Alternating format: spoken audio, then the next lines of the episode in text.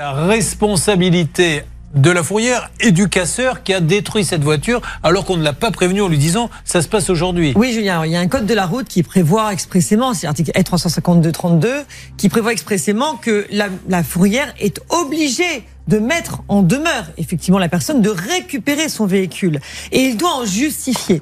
Si la fourrière ne peut pas justifier cet envoi de mise en demeure, et malheureusement Basile ne l'a dit, indique ne jamais l'avoir reçu, eh bien la fourrière est en faute. Sinon, elle est en droit soit de la mettre en vente par les domaines, soit de détruire en fonction de la valeur du véhicule. Sauf que le véhicule a une valeur. Alors pourquoi a-t-il été détruit? Alors, Ça, c'est incroyable. Vous imaginez le gaspillage?